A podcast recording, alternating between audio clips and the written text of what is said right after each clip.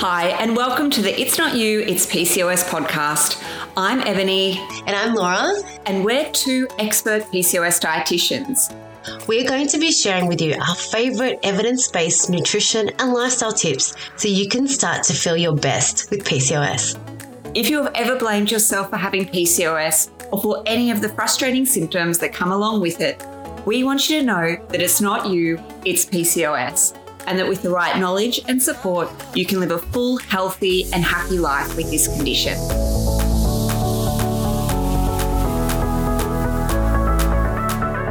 Are you suffering from unwanted hair growth in places you wish hair wouldn't grow, or even losing hair from your scalp?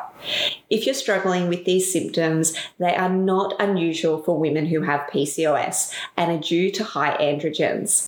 On today's episode, we'll be breaking down how you can naturally lower androgens and discussing the evidence for using spearmint tea with so many products on the shelf for hair removal or stimulation of hair growth, it can be confusing to know what actually works and what's worth spending your money on. So, today we really want to shine a spotlight on a really simple natural remedy that doesn't cost the earth.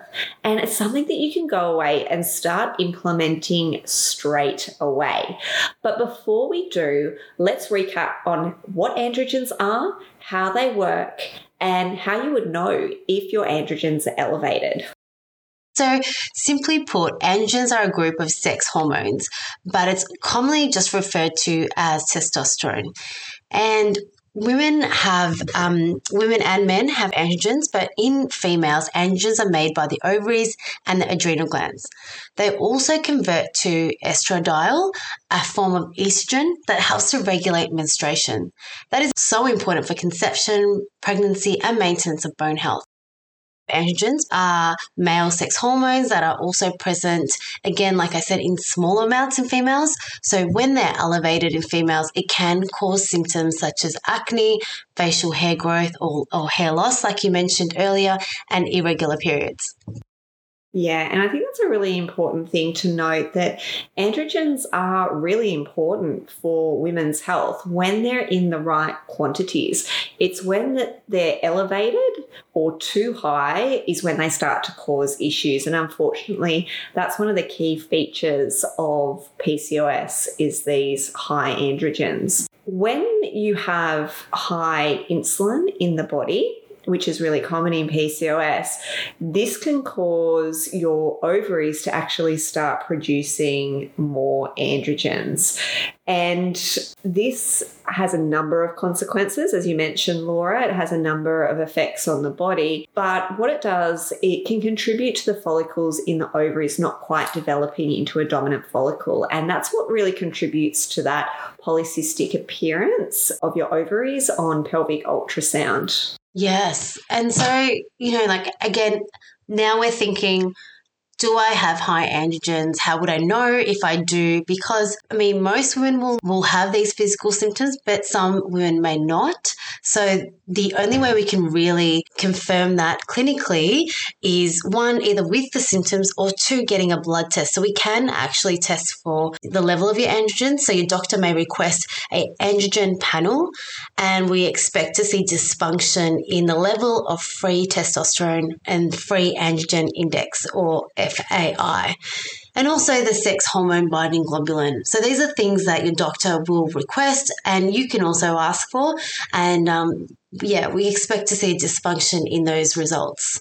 Pathology or your blood test is one way that you can confirm whether you've got high androgens, and those physical signs and symptoms are another way that your doctor can confirm whether you've got hyperandrogenism. So you don't necessarily need to have it confirmed with a blood test. Mm. There are a number of clinically validated tools that can assess the severity of excess hair growth and male pattern baldness. And your doctor can use those to make an accurate assessment.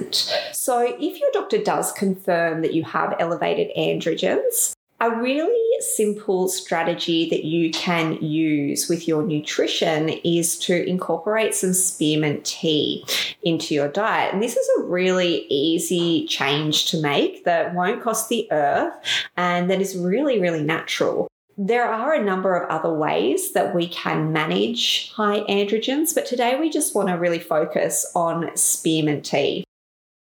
Yes, and I love using spearmint tea with my clients because like you said, it's simple and it's natural, and it's really important that women are taking the right type of spearmint tea because it is hard to find. So you may find spearmint tea in sort of more herbal mixtures. So what we want to look at today is explain the evidence and then help you pick the right one to that will actually make a difference. So, love that. Yeah. So, there were a couple of studies that showed the benefit of taking spearmint tea twice a day. And what they found that in a group of 42 volunteers, it was a randomized study. And what they found by taking spearmint tea twice a day for one, for a one month they compared that to a placebo herbal tea, what they found is that they did actually lower that serum androgen hormone level. So that's fantastic. And that free testosterone was also significantly reduced over that 30 day period. And we also saw an increase in the LH hormone and the follicle stimulating hormone. So that's a pretty great result from drinking something that is, again, natural and also available. Like, you know, this is not something that's going to cost the earth and there isn't any, you know, side effects that we currently are, are aware of. So it's a great tool if you haven't tried it already. Ebony, you're also well versed in the studies. Was there any other things that you'd like to add on the evidence? Yeah, and although, look, there is another study that I will talk about today, but even though the evidence is quite limited, like we do have two small studies, it's like you said, Lora, an intervention that is really low risk. It's not going to be harmful unless you have some sort of allergy to spearmint. It's not going to be an intervention that is going to cause any harm. And another benefit of spearmint tea is that it's a really rich source of antioxidants. So, if anything, it's really going to help increase the amount of antioxidants antioxidants in your diet, which is going to help with inflammation and potentially fertility as well if you're trying to conceive. But another study that I want to discuss today is a little bit smaller than the one Lora was, was talking about. It had 21 female patients that were struggling with excess hair growth and PCOS. And they took a couple of herbal tea, which was steeped with spearmint tea, for five days, twice a day during the follicular phase of their menstrual cycle. And after treatment with the spearmint tea, there was a significant decrease in free testosterone. And like the previous study, an increase in other reproductive hormones such as luteinizing hormone, follicle stimulating hormone, and estradiol. So I think it's just so interesting and shows that what we eat can have a direct impact on our reproductive hormones. So, food and nutrition and our lifestyle can be a really powerful tool for supporting optimal hormone balance and improving PCOS symptoms.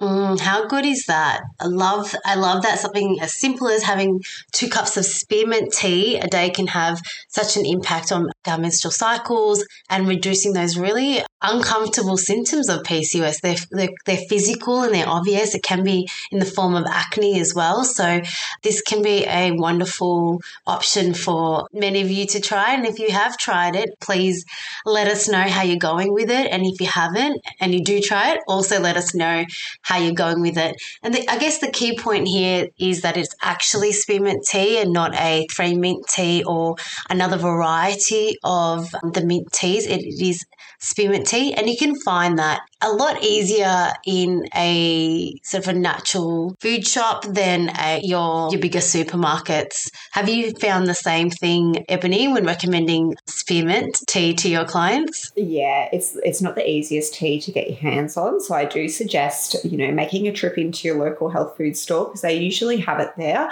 or a specialty tea store is probably another spot that you could get your hands on it, but it is a little bit more tricky to find. I know some of the larger supermarket chains don't stock straight spearmint tea. And that's what we really need to be looking for is that pure spearmint tea to, to have that potential same benefit. But the other thing I love about the spearmint tea too is that it's caffeine free So, if you're looking to cut down on your caffeine, it can be a really great substitute for your regular black tea. I think that's a great point because I don't know about you, but a lot of my clients do need to watch that caffeine intake. You know, they do tend to use it to gain a bit more energy. So it'd be wonderful to swap that out and actually have something that will serve them, eh, particularly if they are suffering from these symptoms. So, great option, guys. I hope that if you are struggling with having high androgens, that you um, give it a go because it's a great starting point. But don't worry, it's not the only option to treating these symptoms. There are many other things, and in conjunction with having a well balanced diet that is full of antioxidants, like you said, and anti inflammatory foods. So we've got lots of options, but we just wanted to highlight the use of spearmint tea today. There is so much information out there about PCOS nutrition, and this is one strategy that you can go away and start doing straight away. So, we hope you found that helpful and you've taken that away and able to put something into practice after listening to our podcast episode today.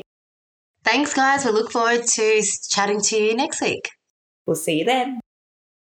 If you found this episode helpful, please don't forget to share it with your friends and family. And don't forget to go and leave a review for us. We love hearing your thoughts on the podcast, and we look forward to bringing you more informative episodes to help you navigate living with PCOS with confidence.